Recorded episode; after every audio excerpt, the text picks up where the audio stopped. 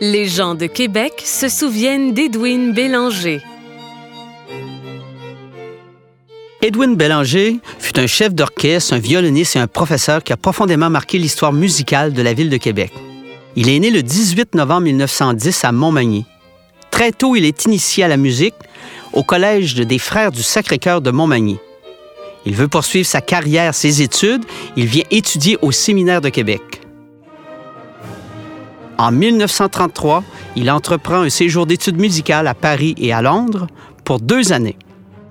Lorsqu'il rentre à Québec, après ce voyage et ses études en Europe, en 1935, il fonde le Cercle symphonique de Québec qu'il va diriger de 1935 à 1942. Le Cercle symphonique de Québec donne une touche d'avant-gardiste à la musique à Québec.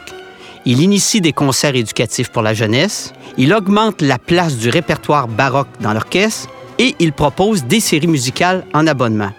À l'époque, Québec compte deux groupes symphoniques, deux orchestres, un plus élitiste et un plus avant-gardiste.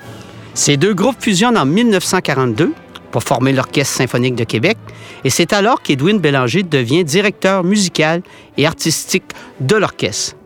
Il apporte un vent de fraîcheur et de nouveauté à l'Orchestre symphonique qu'il va diriger jusqu'en 1951.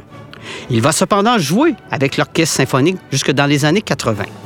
À côté de sa carrière à l'Orchestre symphonique, Edwin Bélanger entreprend une carrière également comme chef de la musique du Royal 22e Régiment. De 1937 à 1961, il va être le chef de musique de ce regroupement de musique militaire. Il va effectuer de nombreuses tournées internationales. En 1951, Edwin Bélanger doit céder sa place comme chef d'orchestre. C'est Wilfrid Pelletier, un grand chef de réputation internationale, qui va le remplacer.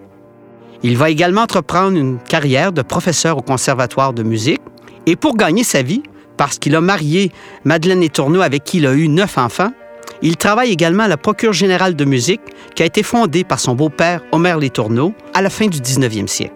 Edwin Bélanger a innové dans la musique à Québec.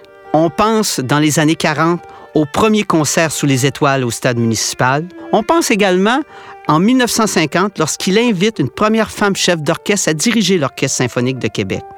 Il est décédé le 14 janvier 2005 et sa famille compte encore aujourd'hui de nombreux musiciens.